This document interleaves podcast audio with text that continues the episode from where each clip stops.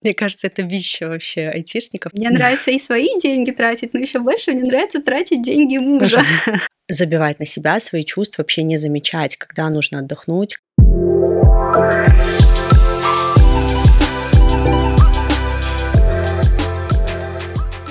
Всем привет, меня зовут Вика, и это подкаст «Нормальные чувства», и сегодня мы обсудим с вами выгорание, обсудим личный опыт, как с ним справиться, какие факторы приводят к выгоранию, и поможет мне в этом практикующий психолог, психотерапевт, посвященный инструктор медитации Катя Соловьева. Катя, привет! Привет, Вика. Спасибо большое, что пригласила. Э, мне эта тема очень близка и интересна. Буду рада поделиться своим опытом. Давай тогда начнем обсуждать. Э, с чего вообще, как вообще определить у себя выгорание, что это такое? А вообще, совсем недавно это стало классифицироваться болезнью. ВОЗ э, внесло это в список болезней. Раньше это был просто термин такой общий – выгорание. А сейчас есть понятие синдром эмоционального выгорания, и он относится именно к профессиональной деятельности. То есть э, то состояние, которое люди получают э, из-за стресса на работе, такого хронического стресса, и его сейчас можно уже классифицировать и лечить. А что вообще приводит к выгоранию? То есть можно как-то его избежать? Я думаю, что можно рассматривать это как комплексную тему, в которой есть внешние факторы и внутренние особенности человека, которые приводят к этому состоянию. Если брать внешние факторы, то, конечно, это какое-то очень сильное напряжение, стресс на работе, а, постоянные переработки, ненормированный рабочий день. Вообще есть понятие таких стрессовых работ, в том числе помогающих профессий, вот как у меня, а, где очень легко словить это состояние и найти у себя выгорание. Но также, если человек а, в целом перфекционист, э, склонен жертвовать собой, э, не чувствует меры, то тоже он может э, у себя диагностировать выгорание просто потому, что из-за своих личных особенностей не ну, заводит себя в какое-то состояние, которое потом называется уже выгоранием. Я знаю, что и ты сталкивалась с выгоранием, и я сталкивалась с выгоранием. Давай обсудим это. Давай вначале я расскажу о своем опыте. Я всегда много работала, и я гордилась, что я много работаю. Мне прям нравилось, что я работаю так много. Давайте оцените все, что я молодец. Mm-hmm. И в какой-то момент я поняла, что я не хочу работать вообще, я не хочу вставать. Мне так сложно дается обычная рутинная задача. И я уже была в терапии с психологом, и она мне спрашивает, а как ты вообще отдыхаешь? Я такая, ну вот мы смотрим сериалы, и я параллельно работаю. Mm-hmm. Она такая, для тебя это отдых? Я такая, да, что в этом такого? И я не понимала, что с этим делать. То есть я понимала, что, наверное, мне нужен отпуск, но у меня был недельный отпуск, мне лучше не становилось, я все равно все так же ненавидела работать, мне очень сложно все давалось, и в итоге это привело меня к депрессии. Угу. Слушай, часто как раз э, выгорание является предвестником депрессии, и если не обратить внимание на это состояние, то действительно может уже стать диагнозом депрессия. Но вот ты сейчас как раз, когда говорила, еще парочку моментов э, обозначила, которые вот я могу подчеркнуть.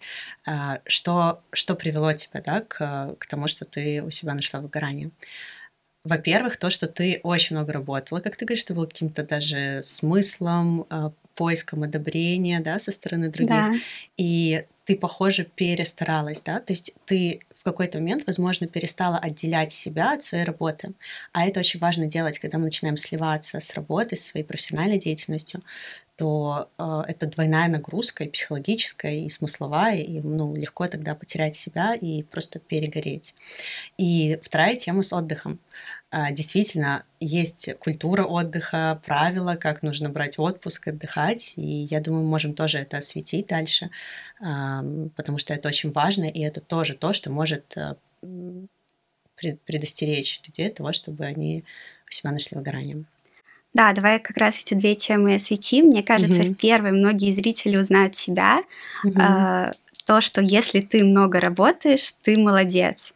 Да. Отдыхать это плохо. Жить работой, э, жить, когда есть одна работа, и ты не знаешь, кто ты помимо работы, mm-hmm. это нормально для многих людей. И я помню, я очень сильно ранилась в Инстаграме, когда кто-то рассказывал, я работаю три часа в день. Я не понимаю, вообще, как это возможно? А сейчас э, ты, наверное, уже сама стремишься к этому? Или все равно ты такой остался трудоголик, который много работает? Я стремлюсь к этому. Я вообще стала намного mm. меньше работать, но я все равно не понимаю, как работать три часа в день. И если кто-нибудь мне скажет пошаговый план действий, я его просто буду боготворить.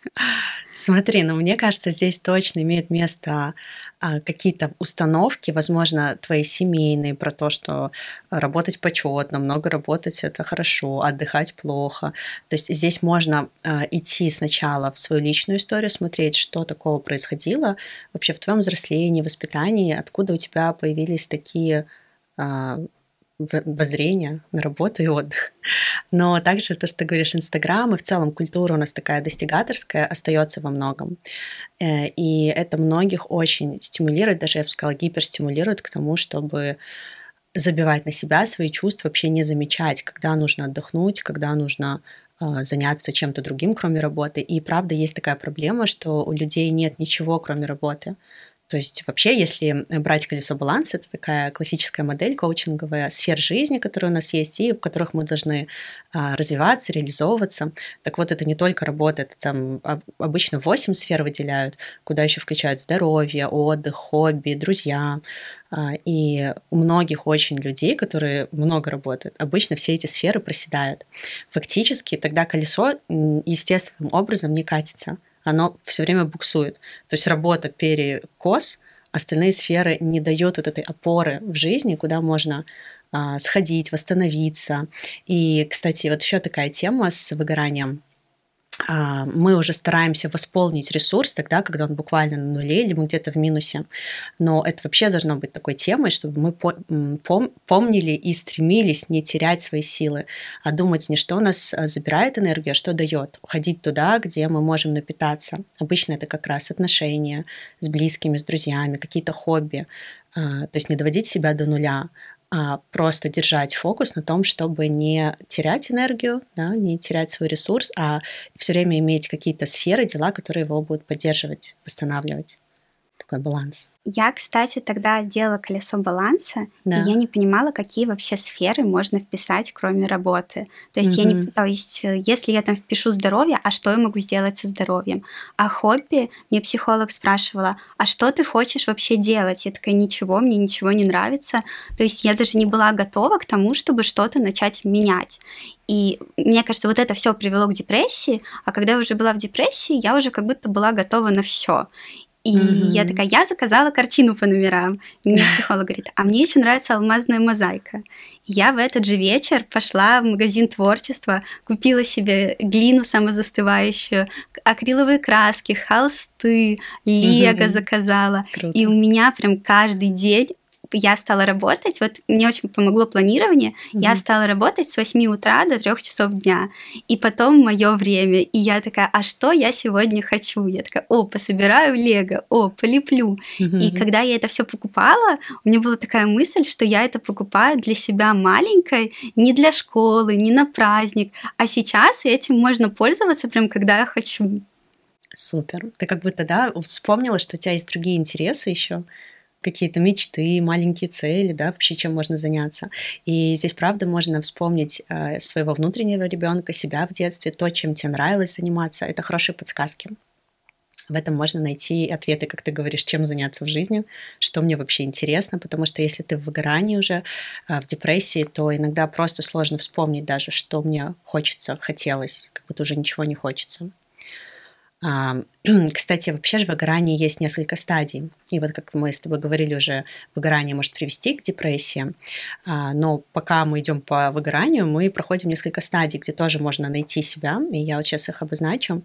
А, первая стадия такая стадия эйфории. Обычно никто не замечает, что это путь к выгоранию. Просто все работают 24 на 7, как ты говоришь, реализуются. То есть такое состояние просто постоянного а, потока, но именно работы. Да, очень, э, это хороший период, может быть плодотворный, но это уже звоночек к тому, что а, проседают другие сферы. Нет отдыха, нет баланса. Да.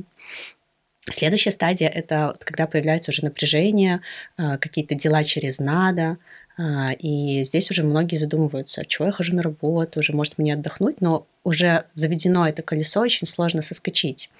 И уже когда мы подходим к третьей, четвертой стадии, это стадия уже невыдерживания, и четвертая стадия — это уже деформация. А, если человек находится на четвертой стадии, он уже не может а, вообще работать, да, и есть случаи такие, когда приходится вообще менять деятельность потому что настолько есть отвращение и невыдерживание какой-то нагрузки, да, или способа жизни, работы, что ну, нет другого выхода, кроме как вообще взять а, длинный отпуск, sabbatical, это отпуск там от полугода, и полностью сменить деятельность.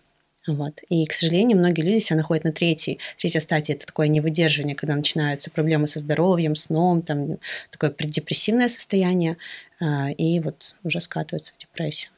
Я очень понимаю, потому что я не знаю вообще, чем я хочу теперь заниматься. То есть я настолько выгорела от своей работы, и я как будто сейчас э, такой в поиске всего, что мне может нравиться еще. То есть мне настолько тяжело оставаться в той сфере. Mm-hmm. И я помню еще, что ты говорила, что отпуск в одну неделю недостаточен, что нужно обязательно от двух недель. Можешь, пожалуйста, про это подробнее рассказать? А, да, есть на, на сегодня уже исследование того, что человеку для качественного восстановления нужен минимум двухнедельный отпуск. А в некоторых странах, а, особенно в европейских странах, это прям законодательно закреплено, что если у вас социальная работа, вас должны отпускать минимум э, один раз в год на такой отпуск. А, насколько я знаю, в Беларуси, России это никак не регулируется, но тоже есть, э, по-моему, в России более-менее законодательно смотрят за этим. Но здесь во многом ответственность и самого человека знать, что вот мне нужен такой отпуск. А идея здесь в чем? первая неделя нам нужно просто для того, чтобы уйти от рабочей рутины, а, где-то отоспаться, где-то там что-то ну, такое просто неделя для того, чтобы перестроиться от того ритма. И второй, за вторую неделю мы действительно качественно можем восстановиться. И те люди, которые не берут такой отпуск, а по моему опыту многие э, обрезают сами себя отпуск, берут то недельку, то там пару дней, э, разбивают э, дни в году, э, не получают от этого качественного восстановления. Поэтому прям можно себе взять за правило э, две недели в году брать себе отпуск, когда вы не работаете и когда вы первую неделю вообще позволяете себе а, восстанавливаться, как вы хотите, и только там, может быть, на вторую планировать путешествия, какие-то активности, потому что, скорее всего, к этому времени действительно уже будут силы этим заниматься. Вот. А если планировать себе отпуск все время деятельный такой, это тоже не восстановление. И тоже чревато тем, что рано или поздно будет такое состояние выгорания.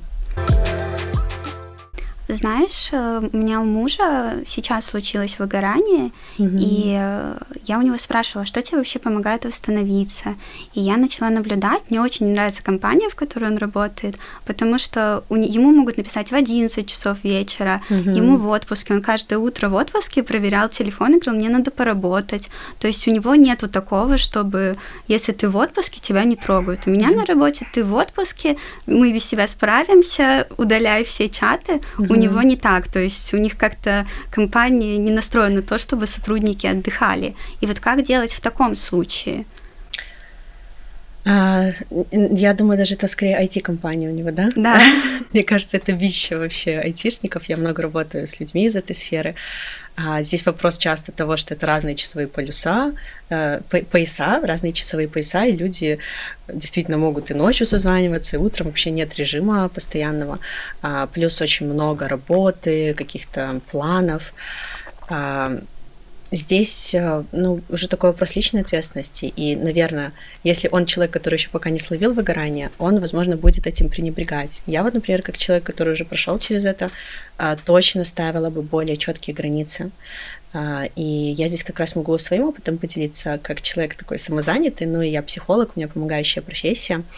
Вот в 2021 году я словила у себя выгорание, при том, что опять же, я психолог, у меня есть какие-то знания, у меня есть личная терапия, и вроде бы казалось, я а, не должна была попасть в такую ситуацию. Но мне кажется, вот здесь как раз можно выделить тоже несколько факторов, а, которые сложились так, что а, я выгорела. Получается, я очень много работала на тот период, и а, когда в нашей стране случились в 2020 году сложные события, и потом коронавирус, а, все время какая-то новостная повестка была такая тревожная, я начала очень много работать, в том числе волонтерить, брала новых клиентов и не заметила, как а, у меня уже была нагрузка 40 часов в неделю. А для психолога это очень много, то есть 40-часовая э, рабочая неделя — это не для помогающих профессий. А, но мне казалось, что это очень уместно в такие времена работать, помогать людям. А, и также а, была такая изоляция из-за коронавируса. Я работала из дома, ушла в онлайн, и вот очень было мало такого общения живого, выхода из дома. Фактически я себя загнала сама вот в, такую, в такие обстоятельства, где я просто сидела дома, постоянно работала, плюс выдерживала очень непростые переживания своих клиентов, ну, людей, которые ко мне приходили.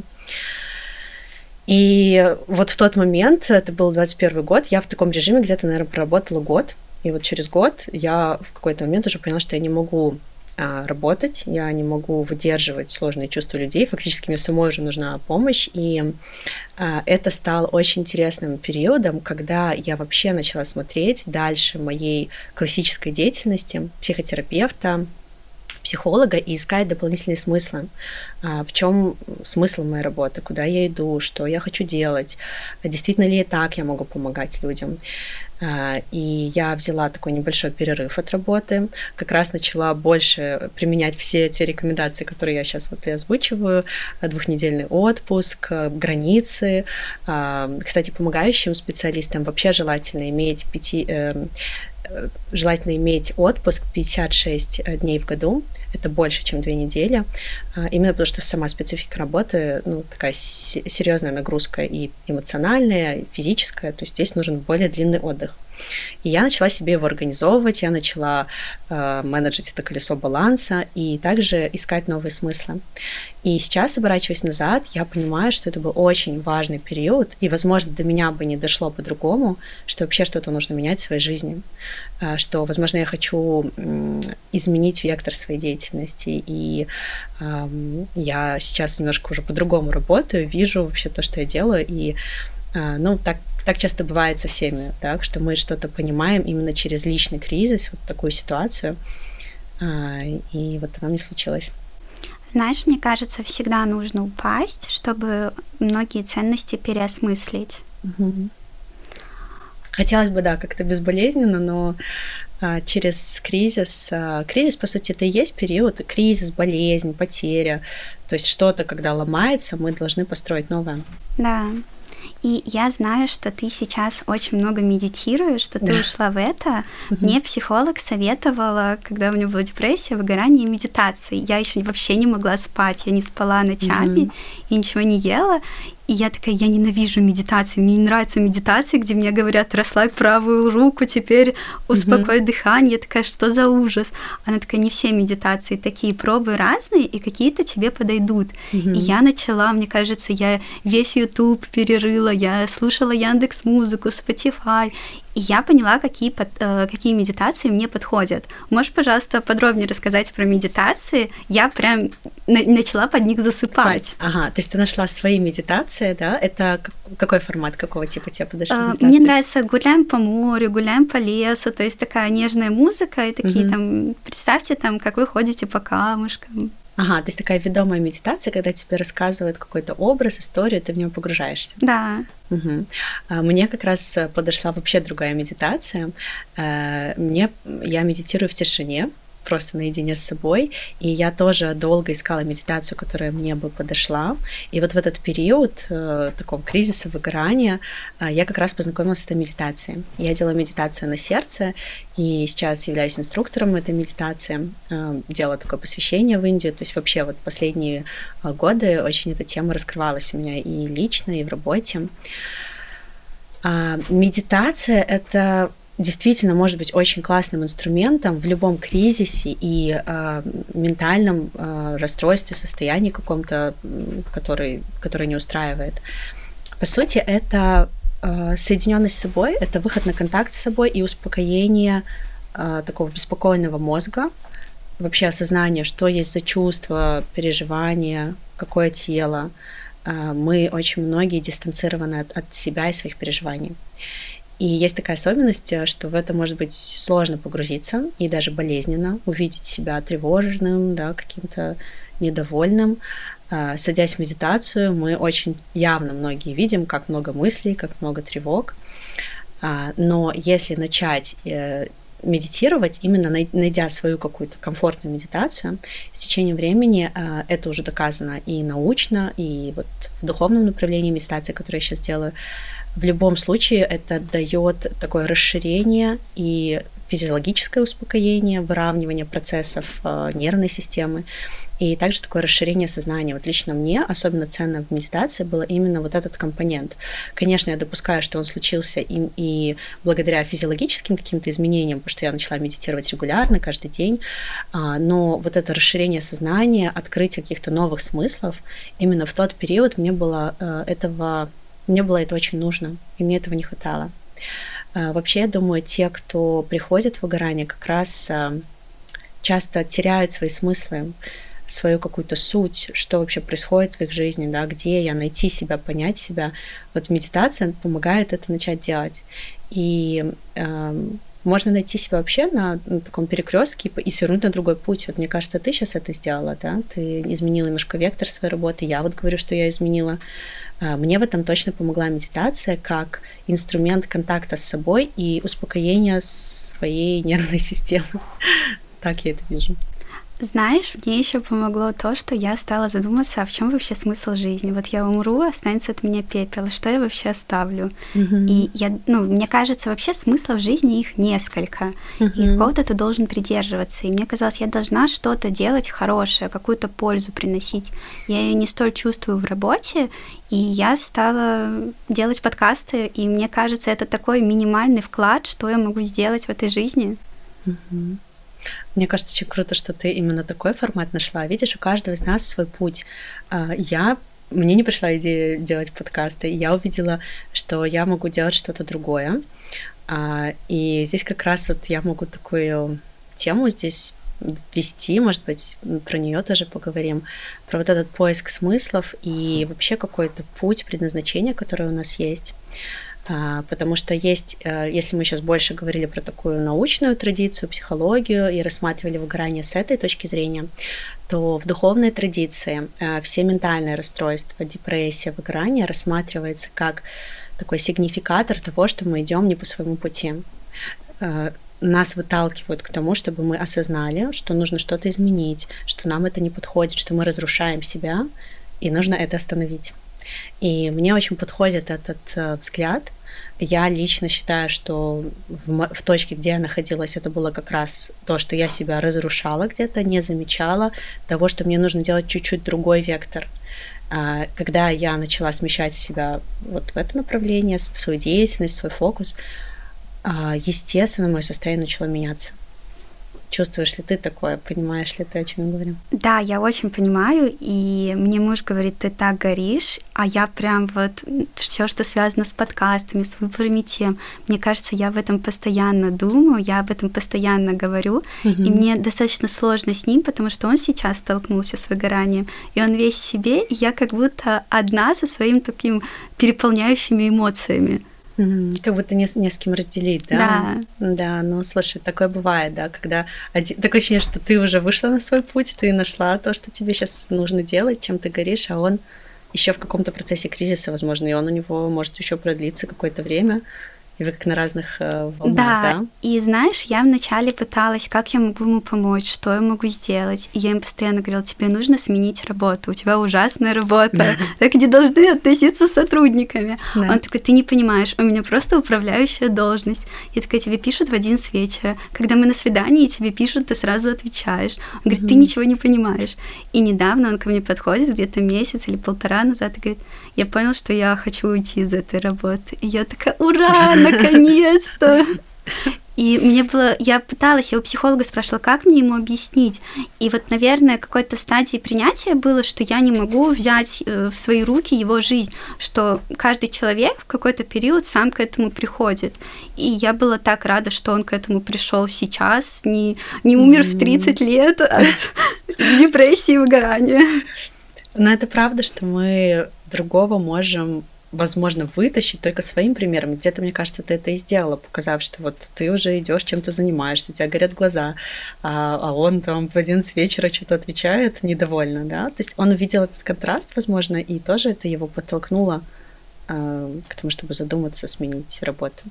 Что, мне кажется, не зря ты говоришь, я там горю, а он не разделяет. все таки это влияние есть как пары. И а, в своей семье у меня тоже был период, когда у мужа случилось выгорание. Я уже была как раз на этапе с медитациями и познанием там, пути другого. Мне было очень тоже интересно, комфортно. И а, в какой-то момент действительно у меня было ощущение, что я как не заметила, что мой партнер Э, в другой реальности, да, было такое несовпадение, а, но в итоге тоже сейчас, можно сказать, он прошел этот период, а, находит себя в новой деятельности, и это тоже очень интересно, как пара друг друга здесь и поддерживает, и как-то направляет. И если вот уже у кого-то просто прошел такой процесс, человек вышел из выгорания, вышел на новый путь, свою деятельность какую-то другую, это обязательно другого человека тоже подтолкнет к каким-то изменениям.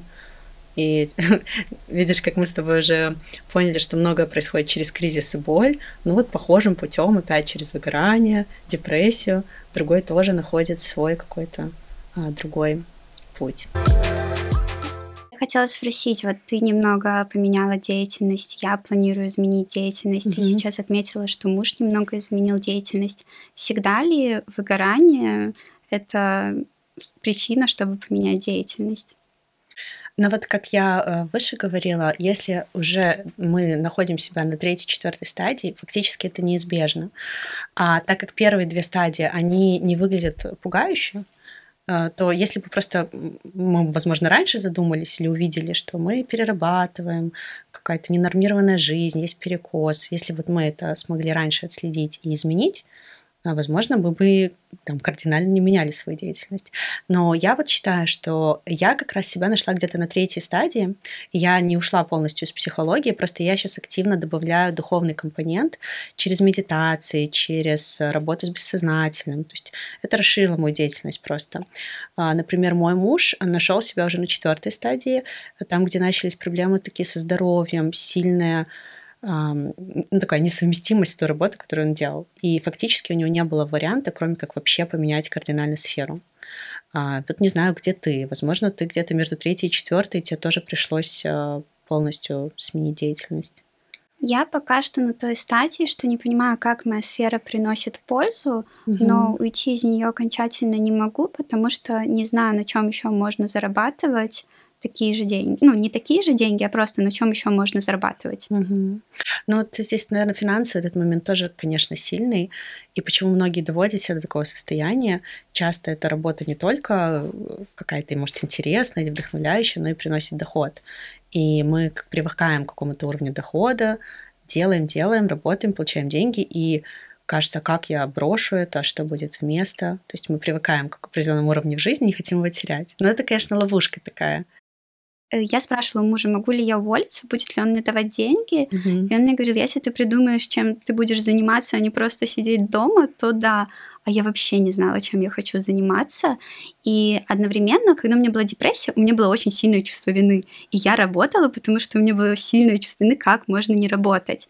И mm-hmm. когда мне становилось лучше, то есть мне сейчас нравится работать. Есть задачи, которые нравятся, есть задачи, которые не нравятся. Ну, то есть глобально все равно планирую поменять, но это такая долгая игра. Mm-hmm. А вот у мужа, когда было выгорание, он наоборот, он мне каждую, каждую неделю говорил, я опять не сделала эту задачу, у меня нет сил за нее взяться мы ездили на выходные в отель, и я прям такая восполненная вернулась. Он такой, я вроде отдохнул, но я вообще не знаю, как приступить за работу.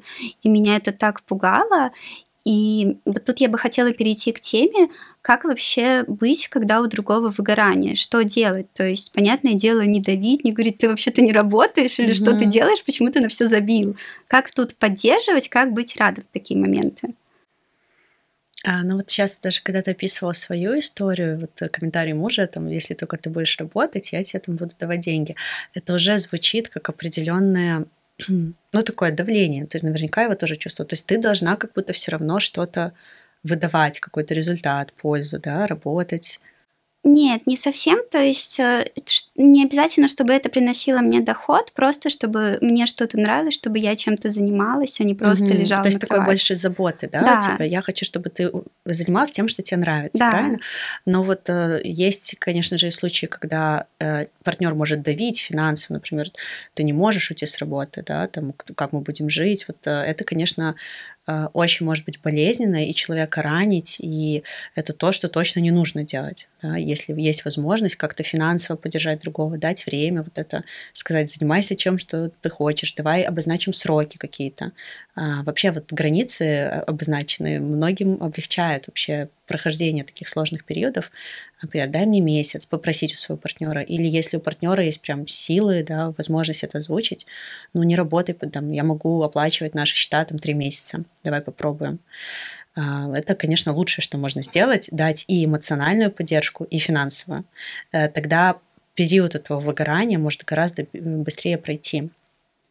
А, но если уже такое случилось, если а, человек в выгорании, нет возможности партнеру полностью его содержать и поддержать, хотя бы не, ам, не давить, да, не обесценивать чувства, а, возможно, делиться своим опытом. Вот как ты сейчас с мужем можешь рассказать, как ты прошла этот период, помочь ему своим опытом а, прожить то, что он проживает. Это самое ценное, может быть. И я ему предлагаю, давай ты пару месяцев вообще не будешь работать, отдохни. Мгм. Он говорит, я не понимаю, как это сделать. А, мне вот так хочется, чтобы он пришел к тому, к чему пришла я. И я понимаю, что я остаюсь на работе, потому что мне очень нравится тратить деньги. Мне нравится и свои деньги тратить, но еще больше мне нравится тратить деньги мужа. Ну, это честно, слушай. Эм, Интересно, послушает ли он этот подкаст? Наверняка да. Как, как ему будет эта инфа. А, Я, я думаю, то, что ты и с ним так вот откровенно можешь быть, и, и он с тобой, это уже большой залог того, что вы проходили такие периоды вместе. Ведь самое важное — это подде- взаимоподдержка, открытость, возможность говорить и про свои уязвимости какие-то. И вот он, как он, как он тебе говорит, я не могу пока бросить работу, я не знаю, что делать. Но это тоже правда. Пока у него такой период, да, и ты не можешь его перекинуть, э, подтянуть быстрее, чем он может э, сам пройти этот путь. Но знаешь, наверное, еще бы хотел такой аспект заме- э, отметить, что в любом случае все пары ссорятся. И я понимаю, что я сейчас единственная его поддержка, единственный человек, которому он все, все может рассказать. И иногда как будто я не выдерживаю, могу его какими-то словами ранить, и потом я чувствую вину, что он еще сильнее из-за этого начинает тревожиться. Как быть здесь? Потому что когда человеку другому плохо, плохо и тому, кто рядом, потому что чувствует свое бессилие. Мгм. Извиниться, попросить ам, сказать прости меня. Это, это часто очень сложно, но это многое решает эти простые слова. А, Я не смогла, я оступилась, прости меня. Давай попробуем еще раз. Я его бужу по ночам и говорю, мне так жаль, что я тебя обидела. Такой, хорошо, давай спать. Но еще в целом, как ты говоришь, такое ощущение, что есть а, такая тенденция к слиянию у вас. Ну, это нормально для пары, когда э, есть желание проживать общий опыт, быть на одной волне, эмоциональный, какой-то событийный. Но если это не так, э, если вдруг э, ты на подъеме, он на спаде, э, вот это тоже важно выдерживать, давать место чувствам партнера, даже если они отличаются от твоих чувств. Но это, д- это действительно сложно, и здесь вот ну, могу тебе такой момент подсветить, может быть, для твоей терапии, или подумать просто другим, кто будет слушать этот подкаст. А, Если вот это есть желание быстрее а, человека порадовать, сгладить, чувство вины, что другому плохо, э, это может быть сигнал того, что есть какие-то детско-родительские темы не закрытые, а, невыдерживание вот этого. На- Надо спасти родителя, надо спасти близкого, ам, как будто вот на тебе ответственность за чувство другого. Ну, другого свои чувства, другой, другого свой путь, да, у тебя свой. И вот здесь вот это разделение, выдерживание разности, это то, над чем ну, многим, на самом деле, стоит вообще работать, и в отношениях это залог того, что пара а, будет проходить такие периоды вот, успешно. На самом деле, да, это мой следующий запрос в терапию, Да. но я на какой-то стадии принятия, что э, просто нужно быть рядом и э, давать человеку то, что ты можешь дать, и то, что ему нужно. Мгм. Да, но вот оно, оно, но оно звучит, правда, э, с одной стороны просто, с другой стороны это очень может быть непросто, если нет такого опыта а, эмоционального, быть другим, когда тебя выдерживают и в негативных чувствах, ну, условно негативных, да, каких-то а, грусти, печали, злости. Ну, это все можно разбирать в таком именно контексте детско-родительских отношений. Обычно там корни. А, вот это вот все, все должно быть хорошо, нет места каким-то плохим чувствам. И э, взрослый их, может быть, не показывает, и ребенок тоже не показывает. И тогда вот как вообще обращаться с такими состояниями, периодами, ну, это может быть реально вызов. Знаешь, в завершение нашего подкаста я бы хотела сделать такой вывод, э, как себя спасти от выгорания, что делать, какой-нибудь такой чек-лист. Чек-лист. Э, первое это, конечно, отдыхать прямо э, сейчас те, кто заметил у себя признаки выгорания, открыть календарь или в голове себе спланировать отдых. И вообще отдых это то, что нужно планировать так же, как мы планируем рабочую деятельность или какие-то дела, путешествия.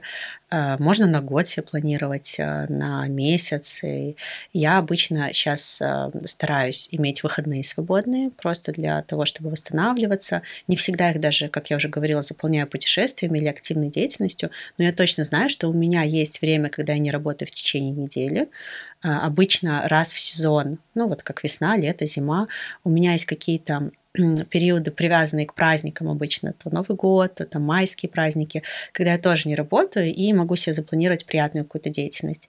И железно раз в год двухнедельный отпуск. Помогающие специалисты 56 дней отпуска. А, очень желательно. И также начать э, замечать, что происходит у вас на работе, что вы можете поменеджить там, пофиксить типа границ, как вот мы обсуждали, чтобы вам не звонили в 11 вечера, э, чтобы задачи у вас были какие-то, может быть, фиксированные, вы не делали чужую работу или на вас не навешивали что-то, что вам не подходит. Также внутренняя работа. Э, спросить себя, почему я так много а, работаю вообще, почему работа стоит на первом месте в моей жизни. А, есть ли другие сферы, почему я это все забываю. То есть искать какие-то, возможно, причины а, психологические, внутренние, опять же, в своем детстве. И э, будет здорово, если это прорабатывать с психологом. Просто это залог того, чтобы эти ситуации не повторялись, чтобы вы и мы все выходили из своих привычных паттернов и могли действовать по-другому. Знаешь, я не считаю, что терапия нужна каждому, но я на личном своем опыте чувствую, как она мне помогает, сколько всего из нее можно брать, и считаю, что каждому хотя бы стоит попробовать и решить. И очень важно найти своего психолога. Угу. И мой совет: идите в терапию, узнавайте себя, и ваша жизнь, правда, изменится очень круто. Кать, спасибо тебе за подкаст. Спасибо тебе тоже. Не могу не поддержать твои рекомендации. Я бы еще сказала и идите дальше в самопознание. Это может быть а, это, это путь длиной в жизнь. И на нем могут встречаться разные инструменты. И вы обязательно найдете свой и своего человека. Подписывайтесь на, на нас в социальных сетях, слушайте, ставьте лайки и можете поддержать на Патреоне. Всем пока! Пока!